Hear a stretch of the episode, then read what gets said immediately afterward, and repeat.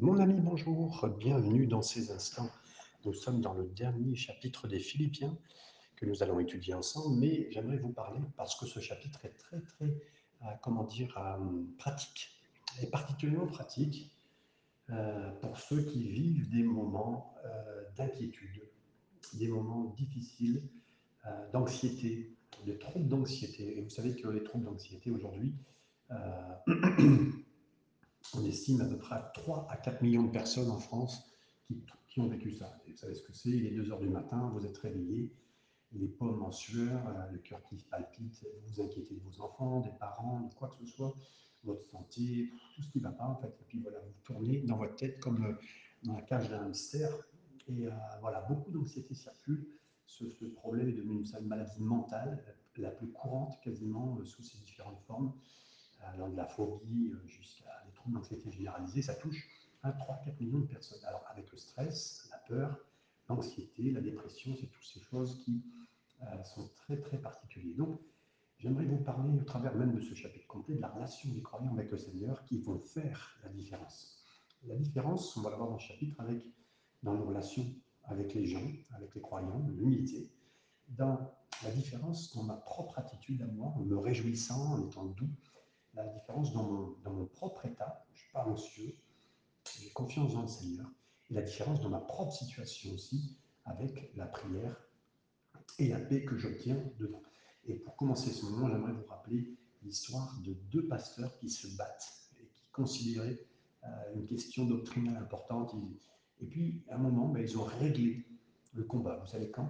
Ben, Quand le premier pasteur lui a dit, euh, a dit au second, ben, regarde, on est en train de se battre, on s'efforce tous les deux de faire le même travail pour le Seigneur. Tu fais ton travail, moi je fais mon travail. Et je fais, on fait notre travail différemment, mais toujours pour le Seigneur. Et là, ils sont redevenus un alors qu'ils étaient connus pour euh, être un petit peu divisés, ils sont revenus dans cette unité. Et j'aimerais vous dire, quand il s'agit de combat d'église, on voit toujours qu'il faut qu'on soit main dans la main, même si on est différent, même si on est d'une dénomination différente, qu'on combat toutes sortes de guerres mais euh, il y a des vraies balles, il y a des vrais mots qui sont donnés qui font du mal, qu'on soit catholique contre protestant, qu'on soit euh, irlandais contre, euh, du nord contre irlandais du sud, calviniste, ar arménien, voilà, qu'il y ait des différences dans nos mouvements, dans les différences dans les églises, différences dans nos amis chrétiens, et même différences entre un homme et une femme. N'oubliez pas de choisir vraiment votre camp pour dire je suis dans le camp du Seigneur et on va regrouper tout le monde et laisser la place au Seigneur. Alors on est dans le verset 1er à 3 de ce chapitre. C'est pourquoi, mes frères bien-aimés, euh, mes bien-aimés et frères, et très chers frères, qui êtes ma joie et ma couronne, demeurez ainsi fermes dans le Seigneur, mes bien-aimés. J'exhorte dis, et j'exhorte Saint-Tiche à être d'un même sentiment dans le Seigneur. Et toi aussi, fidèle collègue, oui, je te prie de les aider elles qui ont combattu pour l'Évangile avec moi et avec Clément et mes autres compagnons d'œuvre dont les noms sont dans le livre de vie. Donc là, on voit qu'il y a un pouvoir, d'abord d'être un, d'être fort. Euh, donc on voit d'abord les, personnes, les prétendants qui pourraient être un. C'est deux amis, deux personnes qui travaillent, c'est des dames. Elles sont invitées à être ensemble. Dit, ça signifie euh, voyage, prospère. Saint-Tiche, ça signifie agréable. Et je pense que voilà, elles étaient ensemble, elles avaient sûrement un voyage, un voyage prospère, agréable ensemble. Mais non, elles ont malheureusement à un moment de leur vie euh, eu cette difficulté. Certains diraient oui, mais bon, c'était. Euh, Est-ce qu'il y a des problèmes entre chrétiens? Il peut y avoir des problèmes. Oui, mais bon, c'est parce que c'est des gens pas matures. Mais si, on parle de femmes responsables, des femmes qui étaient responsables dans l'Église, qui étaient connues, pour leur sérieux avec le Seigneur, elles se sont, excusez-moi l'expression, elles se sont pris la tête. Et euh, voilà, il a fallu faire. Donc les problèmes peuvent arriver, mes amis. Donc surtout dans l'œuvre de Dieu, on peut avoir des problèmes. Et des problèmes avec les hommes, ça se propage rapidement. Et là, même jusqu'à Rome, on peut penser. Ces femmes étaient des chrétiennes, oui, elles avaient leur nom dans le livre de vie, c'est ce que Paul dira plus tard. Est-ce que ces femmes étaient matures? Oui, elles étaient des dirigeantes. Et tout le monde dans l'Église connaissait leur nom, elles travaillaient avec Paul. Alors, les dirigeants, est-ce qu'ils peuvent avoir des divisions? Mais oui, ce n'est pas seulement le, problème d'un faux enseignant ou d'enseignement ou d'une hérésie. On ne sait pas quel était le problème, et le problème n'est pas euh, dénombré et expliqué, nommé. Euh, en fait, parce que oui, tous les problèmes qu'on peut avoir, qu'importe soit-il, très difficiles à gérer, ou faciles, qu'importe, parce que ça n'a pas d'importance par rapport à ce que la Bible ne dit pas à cet instant, mais c'est ces moments de division. Donc là, qu'importe quelle histoire des problèmes il y a eu, et d'Église il y a, en fait, quelqu'un a dit un mer lisse, c'est-à-dire un mer euh, calme, euh, ça fait un, un navigateur, euh, ne fait jamais un navigateur habile.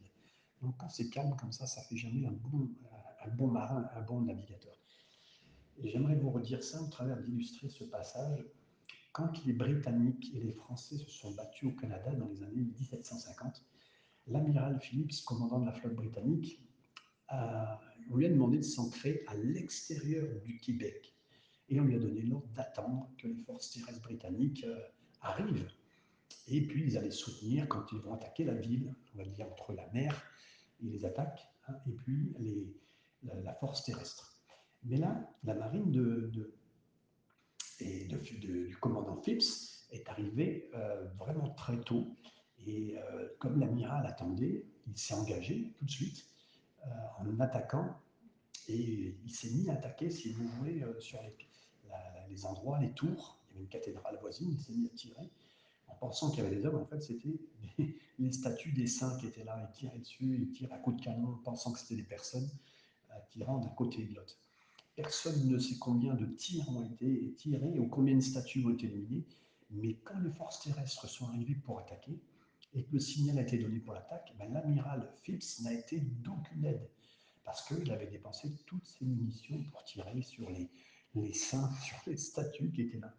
Mes amis, ne gaspillez pas vos munitions pour combattre l'un contre l'autre, frère ou sœur, frère contre frère, sœur contre sœur, qui vous voulez, mes amis, c'est ça. Le verset 3, ce conseil nous est donné, et toi aussi, fidèle collègue, je te prie de les aider. Donc, et ça exige des fois, dans un moment de difficulté, qu'il y ait un médiateur, une troisième personne. Euh, ne soyez pas gênés quand on a besoin d'un médiateur pour nous aider, quelqu'un qui va nous aider à un moment donné, euh, qui vient nous aider dans un moment de conflit d'église. C'est important. Il y a des moments où, euh, voilà, qui que ce soit que vous soyez, laissez intervenir quelqu'un s'il y a besoin. Il faut que le, nom du Seigneur soit béni, glorifié, puis que tous ensemble on puisse se mettre devant l'un l'autre avec l'aide du Seigneur et quelqu'un pour que les choses soient bien réglées. On ne va pas faire appel, comme Paul le disait, la justice, hein, pour quoi que ce soit. Non, non, on va demander l'aide s'il y a besoin d'une personne. Alors, l'objectif commun, ça sera la restauration, que tout le monde aille bien, et pas la discipline, mes amis. La bonne attitude, c'est la grâce, c'est on fait grâce à quelqu'un, mes amis, et c'est pas la force à cet instant-là. Le terrain d'entente, c'est Christ, c'est pas la logique, c'est pas la politique de l'Église à ce moment-là de faire bien pour la, tradition, votre volonté, non, non c'est possible, tant que c'est possible, autant que ça dépend de vous, vivez paisiblement avec tous les hommes, comme le dit Romains 12, 18. Et notez la différence entre les désaccords et être désagréable. Ça, c'est une chose importante. Euh, Proverbe 18, 19 dit un frère, un frère blessé est plus difficile à gagner qu'une ville forte. Et donc là, mes amis, on, veut vraiment, et puis on sait que euh, quelqu'un qui est blessé, mais il, est plus, il est plus dur même que les barres de protection d'un château. Euh, vous savez, les barres qui tiennent les portes des châteaux. Donc vous imaginez hein, quelqu'un qui est blessé comme ça. Donc, oui, mes amis, il faut y aller pour la restauration, il faut parler pour la destruction, il faut parler pour la, la, critique, la discipline et la force. On y va par grâce pour que cette famille, ces couples, ces personnes puissent avancer. Versets 4 à 7, là on va parler de fortifier hein, par la puissance du Seigneur. Réjouissez-vous toujours dans le Seigneur, je le répète, réjouissez-vous. Que votre douceur soit connue de tous les hommes. Le Seigneur est proche, ne vous inquiétez de rien, mais en toute chose, faites connaître vos besoins à Dieu par des prières et des supplications avec des actions de grâce. Et la paix de Dieu qui surpasse toute intelligence gardera vos cœurs et vos pensées en Jésus-Christ. Il nous est dit ici, euh, d'abord, le point central de tout ce passage, de tout ce livre, c'est la réjouissance c'est réjouissez-vous dans le Seigneur. Euh, soyez dans le contentement, soyez dans la réjouissance de Dieu. Euh, soyez, soyez contents dans, ce. C'est un choix, vous savez, c'est un choix de se réjouir, de demander de l'aide du Seigneur, d'être dans la joie. Votre, joie doit être dans le Seigneur. C'est pour toujours. C'est un choix et dans tous les moments, les propres circonstances de Paul qui est en prison, qui lui ont rappelé Lui, il a dit, Seigneur, moi j'ai décidé d'être avec toi, d'avoir confiance en toi, de me réjouir en toi. La joie, elle est disponible dans le Seigneur. Et là, il nous est dit effectivement que que votre douceur soit connue de tout, dans un moment difficile, dans un moment même d'épreuve, ça soit notre douceur, la grâce du Seigneur. La personne douce n'insiste pas sur ses droits. Elle n'insiste pas, elle ne cherche pas ses propres droits, elle ne cherche pas à avancer, elle ne cherche pas un meilleur salaire. Voilà, Seigneur, c'est toute chose. Bien sûr, on peut s'expliquer à la direction, aux personnes qui nous j'en parle souvent avec des amis. Euh, voilà. Et lui, Jésus, c'est le pouvoir de la vie des croyants. Il y a deux règles que pour cette puissance, elle fonctionne. Jamais stresser, jamais stresser, jamais se laisser stresser et toujours être reconnaissant. Merci pour mon travail, Seigneur. Merci pour tout ce que tu m'as donné. Et on veut, soyez, il dit reconnaissance, réjouissez-vous toujours dans le Seigneur. Je le répète, réjouissez-vous. Là, par six fois, dans ce passage, pour résoudre ce problème, on a souvent recours à l'inquiétude, à se plaindre, à se déprimer, à dire à tous que euh, pour écouter nos problèmes, euh, on peut se sentir bien temporairement, mais, mais ça ne tient jamais un problème qui sera résolu. Alors que dans cet instant, euh, quel est le bien qu'on va avoir? C'est de se réjouir dans le Seigneur. Bien sûr, ça n'a jamais rendu quelqu'un plus fort de, se, stresser ou aider quelqu'un à faire la volonté de Dieu. De stresser, ça n'a jamais fourni à quiconque un moyen d'échapper de son anxiété ou de sa confusion. Mais au contraire, l'anxiété, c'est une contradiction avec la vie de la foi. Donc on peut vivre un moment de, de stress fort, d'inquiétude qui vient vers nous. Mais là, il y a un choix à faire. De venir vers le Seigneur, de dire Seigneur, ah, je vais te confier ça. Je vais avoir confiance en toi, j'ai la foi de te confier. L'inquiétude, elle est absolument, euh, le Seigneur, dans Matthieu 6, 31, c'est pourquoi ne vous inquiétez pas en disant qu'allons-nous manger, euh, qu'allons-nous boire, qu'allons-nous porter? Le Seigneur est en train de nous dire, mais les besoins importants. Hein. Chaque jour suffit sa peine. Mais il dit, nous ne devons pas penser à l'avance, trop à l'avance. Hein?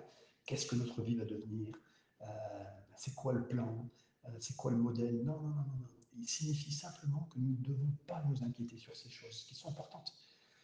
Vous savez, paraît-il qu'il y a une partie dans la mer d'un nom qui s'appelle le coussin de mer. J'ai découvert ça. Le coussin de mer, ça se trouve sous la surface de la mer. C'est un endroit où c'est jamais agité, même s'il y a une tempête, le coussin de mer. C'est un endroit où le, vent ne peut pas chahuter la mer, les, vagues. Et c'est si profond que c'est une partie de la mer qui est jamais agitée. Et c'est jamais affecté par toutes les turbulences qui étaient euh, au-dessus. Et là, je me dis, mais Seigneur, c'est là où tu veux me mettre. On est la mer, on est les, flots, ça peut monter d'un côté à un autre. Jacques peut être des fois battu par le vent, par les circonstances, mais non. La paix de Dieu, c'est un calme éternel. C'est comme le coussin de cette mer. Ça se trouve si profondément dans nos cœurs, dans les circonstances. Seigneur, mais qu'on soit plus profond dans des moments comme ça. Qu'on aille le chercher profondément. Seigneur, viens à mon aide dans cette difficulté. Seigneur, je ne peux pas atteindre, pas. Mais on peut aller à l'intérieur, vers le Seigneur, au lieu d'aller à l'extérieur, de tout sortir avec nos pensées. Où est-ce que je vais? Comment ça se passe? On part dans tous les sens. Non. Là, on est attiré vers la présence de notre Dieu et les armes éternelles sont toutes à nos endroits contre ces mers orageuses dans la vie. On ne veut pas se laisser bousculer, on ira chercher le Seigneur profondément dans la prière, dans nos cœurs, pour sa puissance. Et là, la crainte qui nous harcèle mentalement, émotionnellement, qui nous agite, qui nous accable, eh bien, là, elle peut plus, elle n'agit plus. Et ici, euh, ce mot, euh, vous savez qu'ici, quand on voit, mais en tout, faites connaître de vos besoins, hein, ne vous inquiétez de rien, mais faites connaître de vos besoins. Ce mot ici, ça signifie quelque chose qui peut nous étouffer, qui peut nous étrangler. Hein. Tout ce qui nous trouble, faites connaître tout ce qui vous trouble. Euh, il ne vous dit pas arrêtez d'être anxieux, anxieux, quoi que ce soit, faites connaître, faites connaître au Seigneur tous ces moments. Comment? Ben, Par la prière. Donc, quelque part, il nous dit arrêtez d'être anxieux. Mettez plutôt cette force euh, qui, vous habite au service de la prière, au service de la, euh, ces préoccupations qui viennent, ben c'est un, une, c'est aussi fort, hein, c'est fort, mais cette force-là, on jette nos, préoccupations sur le Seigneur, on les met vers lui. On, on sait qu'il est concerné par rapport à ça, il s'inquiète pour nous. Nous, on n'a aucun contrôle dessus, aucun contrôle sur toutes les choses qui arrivent, mais on jette sur lui, comme un Pierre 5,7 nous dit, jetez, jetez tous vos besoins sur lui, au Seigneur on jette notre anxiété sur lui parce qu'il se soucie de nous. on jette quelque chose. Vous vous rappelez, quand l'âne de Jésus, ben, Jésus est monté sur cet âne, il est venu, ou un âne qui était fait pour mettre des choses dessus, le bois de Abraham qui est parti porter, monter le bois pour tuer son fils. Voilà. Comment on peut jeter le soucis sur le Seigneur? Même dans la prière, dans une prière de pétition, c'est-à-dire on note, Seigneur, s'il te plaît, tu sais ça. Et ça, c'est l'anxiété, c'est l'opposition à la prière. Si vous savez que vous n'êtes pas anxieux, c'est que vous priez, mes amis, parce que vous venez chercher dans le Seigneur. Dans cet instant-là, on le met sur le dos de Dieu, on le met sur les épaules du Seigneur. On laisse qu'il se soucie pour notre soin. On, on est comme cette personne qui, comme un sous-marin dans une tempête. Euh, vous avez déjà ressenti une tempête? Moi, j'ai vécu des tempêtes en allant en Angleterre en bateau. C'était très, très dur. Mais on ne veut pas être prisonnier de cette tempête. On ne veut pas s'inquiéter. Ça nous étrangle notre foi. Ça nous rend incapable de porter du fruit. Alors on vient vers lui. On ne veut pas que notre foi soit sapée comme un arbre, comme, euh, comme une foi qui est sapée. On veut nourrir cet arbre par la présence du Seigneur. On ne veut pas s'inquiéter. On lui donne. On ne veut pas que notre sève, notre force, elle parte dans autre chose que le fruit et la confiance dans le Seigneur. Est-ce que vous pouvez imaginer une vie sans inquiétude? Jésus pouvait, il a pris le temps de l'expliquer. Matthieu 6, 25 à 34, vous relirez les quatre conséquences de la crainte. Il a dit des ces inquiétudes, ça, nous fait des, ça nous cause dans les systèmes de valeurs qu'on a, nos priorités sont confuses, c'est plus notre vie. Notre inquiétude nous fait devenir égoïste, on, veut s'occuper de nous simplement, notre nourriture, notre boisson, tout ce, qui, tout ce qu'on perd. Et les inquiétudes causent que nous, euh, voilà, ça, ça, nous amène même de faire des distinctions entre les gens, oublier les gens. Et nos inquiétudes nous font craindre pour demain. Ce verset 25 à 34, vous le relirez. Donc nous voulons jeter toutes nos inquiétudes sur le Seigneur. Et la fin du verset 6 nous dit, donc, euh, faites connaître vos besoins par des prières, des supplications, avec des actions de grâce, toujours en étant reconnaissant. On se lève le matin, merci Seigneur pour ce qu'on a, c'est simple, un petit bol, euh, quoi que ce soit qu'on mange, euh, le travail qu'on a, l'appartement que vous avez, votre voiture, un vélo, tout ce que le Seigneur nous a donné, merci Seigneur. Et au contraire, on est reconnaissant des supplications, des prières, mais des actions de grâce aussi. oui, l'incroyant, il se demande pourquoi on, on prie. Hein. Il, jette, un œil à notre Dieu, il se demande pourquoi. Mais là, on voit la prière. La prière, la supplication, les actions de grâce. Ça, c'est la description de la prière. La prière, c'est prière, supplication et action de grâce. Chacun contribue à la bonne compréhension de la nature de la vie de prière dans cet instant. Le verset 7 est là, et la paix de Dieu qui surpasse toute intelligence gardera vos cœurs et vos pensées en Jésus-Christ. Alors là, il y a des avantages, mes amis, qui sont durables. Il y a un programme que le Seigneur a prévu, il y a une paix d'une origine divine. Ne vous inquiétez pas de quoi que ce soit. Quand vous priez, dites à Dieu ce dont vous avez besoin. Remerciez-le pour tout, pour tout ce qu'il a déjà fait. Et si vous le faites, vous allez voir l'expérience d'une paix que Dieu vous donne. C'est beaucoup plus merveilleux que l'esprit humain ne peut comprendre. Sa paix, elle gardera vos cœurs, vos esprits, alors que vous allez vivre avec Jésus. Ça va vous donner euh, que tout, euh, même si vous avez des changements de situation, même s'il y a des besoins externes de, qui ne sont pas satisfaits, mais cette paix, elle sera caractéristique et ça envahit le chrétien. Et alors que Paul est en prison à cet instant-là, euh, beaucoup de pourquoi sont répondus par le Seigneur juste par la paix, même si à un moment on ne comprend pas. Pourquoi je suis malade Pourquoi je suis en prison Pourquoi il est parti Pourquoi j'ai moins de sous Pourquoi tout ça, Seigneur Pourquoi on m'a laissé Non. Voilà. C'est la paix qui nous garde. Cette paix, mes amis, vous savez, on, le dit, un gardien de la paix. La police l'appelait comme ça, mais malheureusement, en ce moment, c'est plus beaucoup ça. Et on prie pour la police, j'aimerais vous dire, prier pour la police. Donc cette paix, c'est vraiment un gardien ça vous garde quelque chose de précieux. Ça garde votre cœur, votre esprit. Et là, vraiment que le Seigneur vous garde. Et ça vous donne de garder un silence, ça protège votre esprit, vos émotions, vos paroles, votre volonté, de ne pas dire des bêtises. Là, Seigneur, pourquoi ça Pourquoi ça? Donc, au contraire, ça vous donne une paix qui vous permet de fermer ma bouche, mon cœur, quoi que ce soit.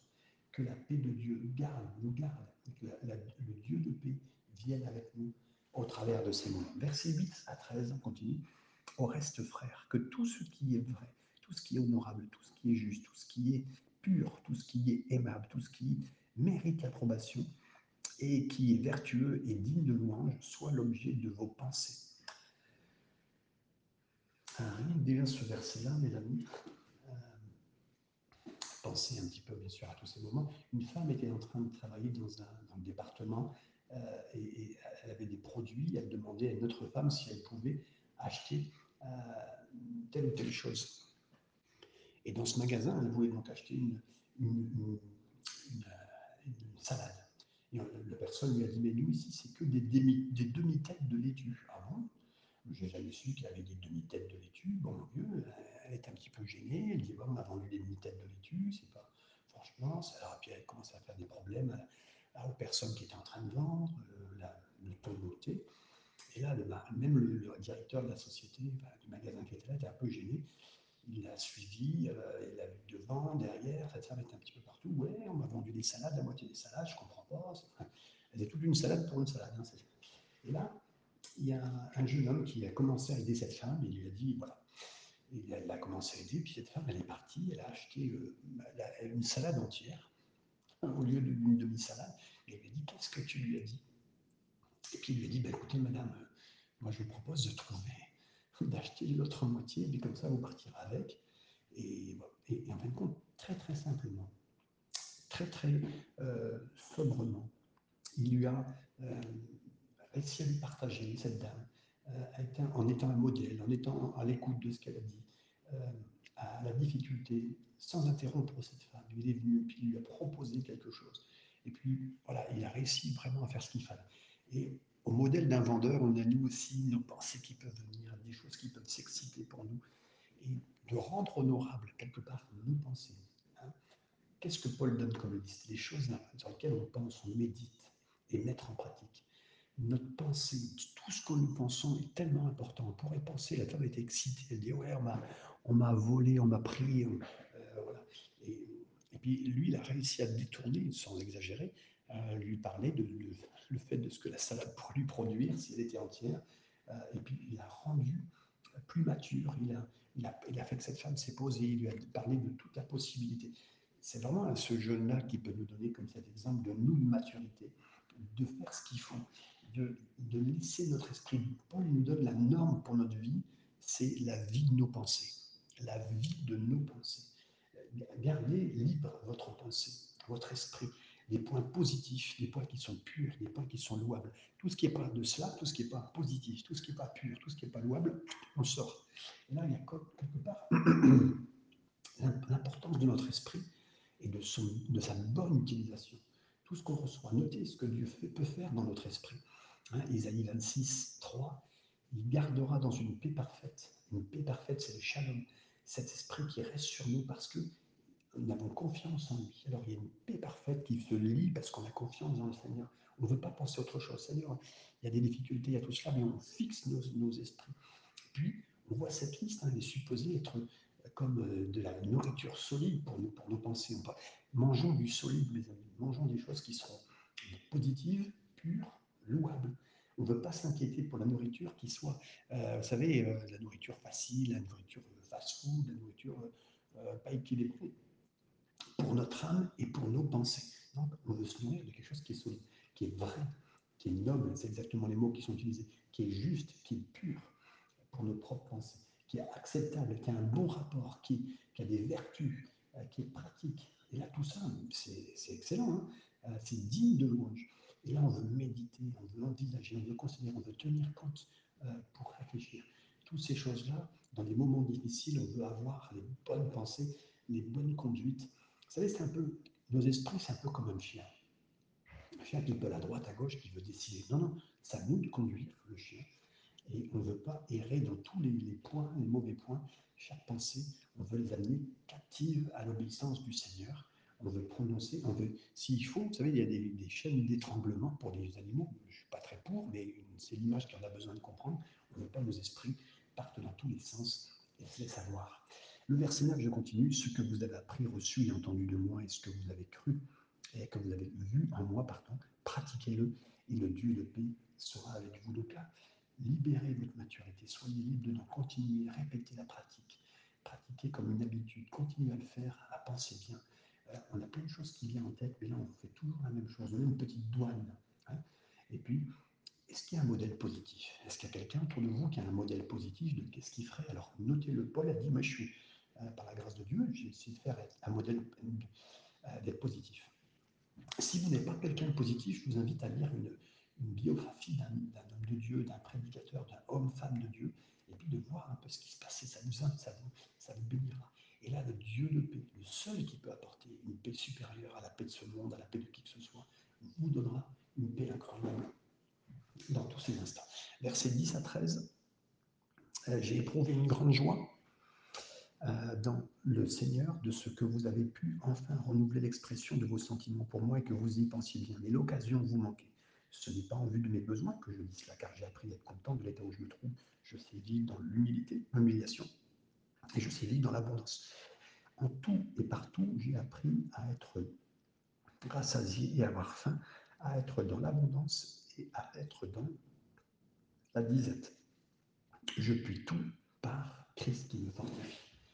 Le contentement en Christ. Là, il y a beaucoup de choses à dire, mais j'aimerais dire d'abord, euh, il y a un contentement alors qu'il est dans une sombre cellule d'une prison. Rappelez-vous bien, soyez, soyez content de vivre euh, avec le Seigneur, qu'on soit avec beaucoup de choses ou peu de choses. Seigneur, je vis avec toi, c'est toi qui décides. Euh, Seigneur, je vais être comme sur les ailes des, aigles, capable de monter très très haut, parce que les aigles sont dans les vents violents ou beaucoup plus haut, mais certains oiseaux, euh, des aigles, capables d'aller très très bas, même s'asseoir sur une plage, par exemple en Alaska, euh, certains aigles vont très très bas. Est-ce qu'on est capable de vivre dans, les vallées de la vie très difficiles et de monter plus haut à certains moments aussi, au-dessus des, des, rafales, des difficultés? Et là, on veut vraiment, on veut, malgré toutes les souffrances, les besoins qu'on a, on veut se laisser porter par le Seigneur. C'est le Seigneur qui peut nous porter. Et Paul dira, moi j'ai trouvé la recette pour être heureux, que je vois plein de nourriture, que j'ai les mains pleines ou les mains vides, être dans le Seigneur. Et on veut monter comme cet aigle qui se laisse porter, qu'on soit avec l'adversité, avec les puissances du vent contre nous. Je peux tout comment Je peux tout par le Christ. C'est seulement. C'est le secret de la victoire spirituelle, c'est par le Christ. Beaucoup d'entre nous essayent de faire par eux-mêmes en lisant la Bible. Une première fois, ils essayent, voilà. Mais Paul, il, dit, moi j'ai trouvé, voilà, il a tourné la page et il dit, par le Christ, qui me renforce, qui me fortifie. La pensée, la pensée positive, ça ne changera rien. L'amélioration personnelle, non, ça ne changera rien. La vraie position chrétienne, c'est d'accepter ce que Dieu dit hein, et dire ce que le Seigneur fait par le Christ. Euh, John Henry Jowett a raconté que dans un petit village, il y avait une femme âgée qui est morte.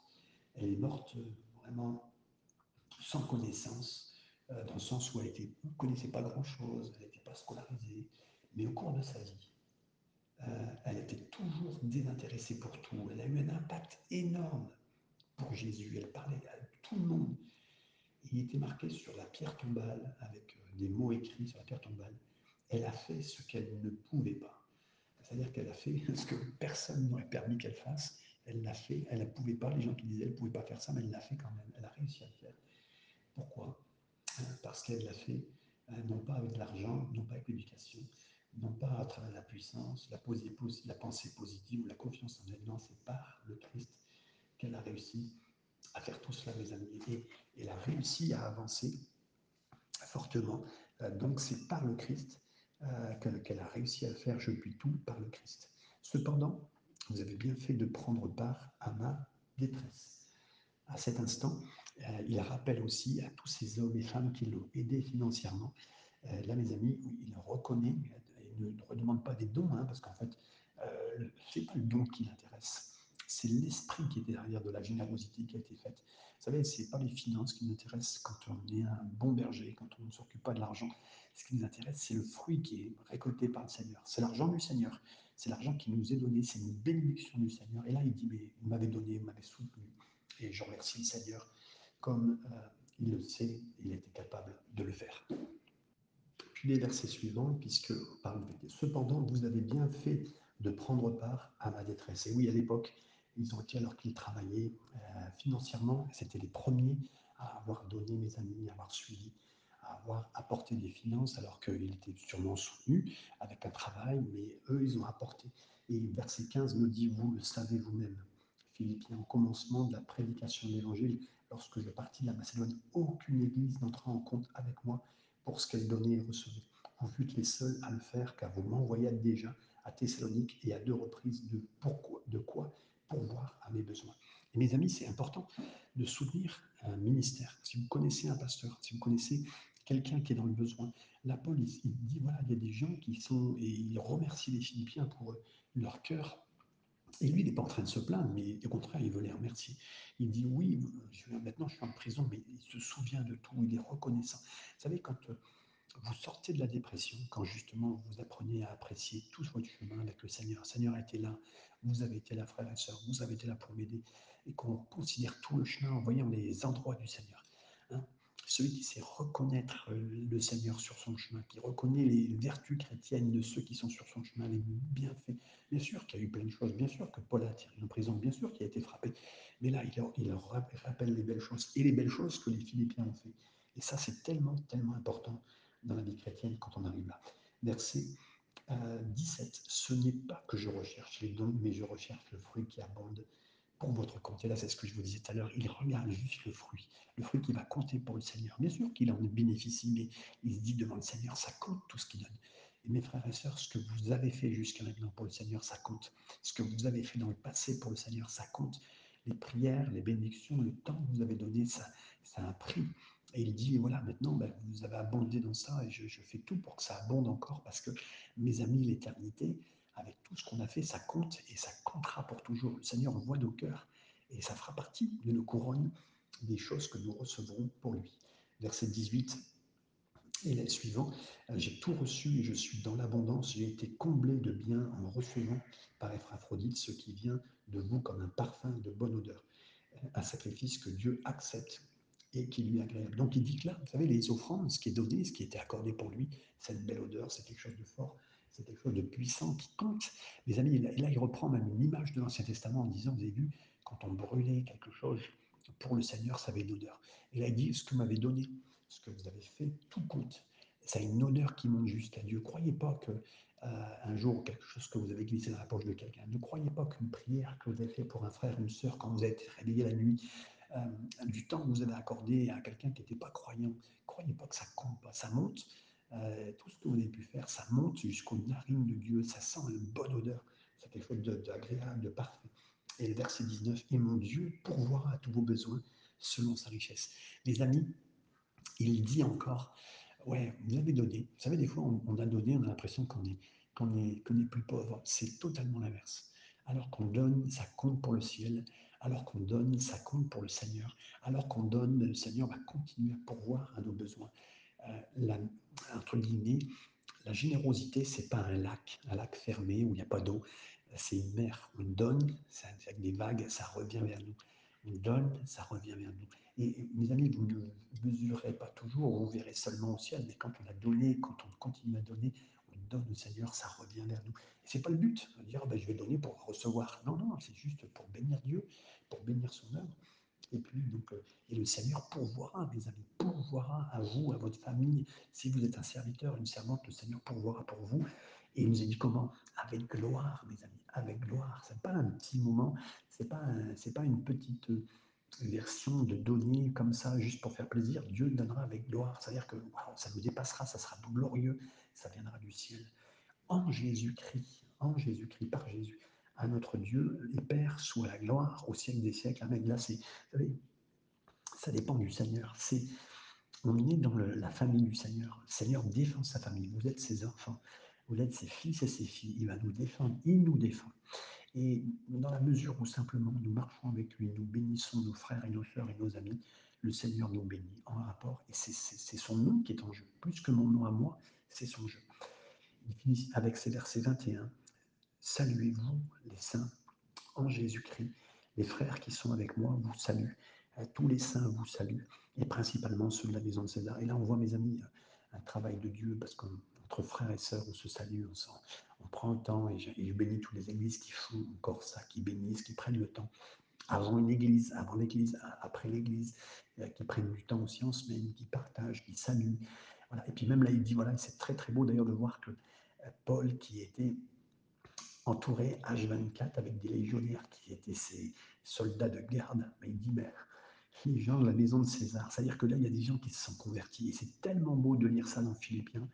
Alors qu'il est prisonnier, il se sert, Dieu se sert de cette prison pour bénir Paul, multiplier ce que Paul fait et en plus sauver des gardiens prétoriens de l'armée prétorienne à ce qu'ils soient sauvés afin que, on le lit dans les Romains, on sait qu'il y a beaucoup de soldats romains qui vont être sauvés et jusqu'à la maison de César, pour vous imaginer. N'imaginez pas ce que vous êtes en train de vivre en ce moment. Vous dites, mais oui, je vis ça, c'est tellement difficile, ma maladie, je passe dans les hôpitaux. J'ai l'impression que je suis une, une tare, que je suis une lourdeur pour ce qui se passe. Non, Dieu utilise ce que vous faites et puis les gens voient.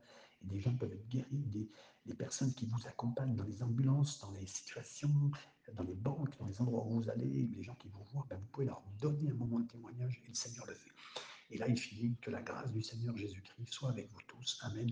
Oui, on veut que la grâce de Dieu qui n'est pas méritée, la grâce c'est justement ça, elle n'est pas méritée, elle nous accompagne, elle soit avec nous et on a confiance que le Seigneur nous bénisse, mes amis. Recevez, on était dans la fin de ce chapitre de Philippiens 4, un chapitre, des chapitres de la joie, la joie, l'épître de la joie, seulement obtenu, même dans une prison, avec la présence du Seigneur. Ne stressez plus, mes amis. Confiez-vous, prenez toute cette force de stress et la mettez sur le Seigneur. Priez, euh, suppliez, faites des listes, faites ce que vous avez besoin. Allez chercher le Seigneur jusqu'à temps que la paix vienne habiter vos cœurs, comme Paul.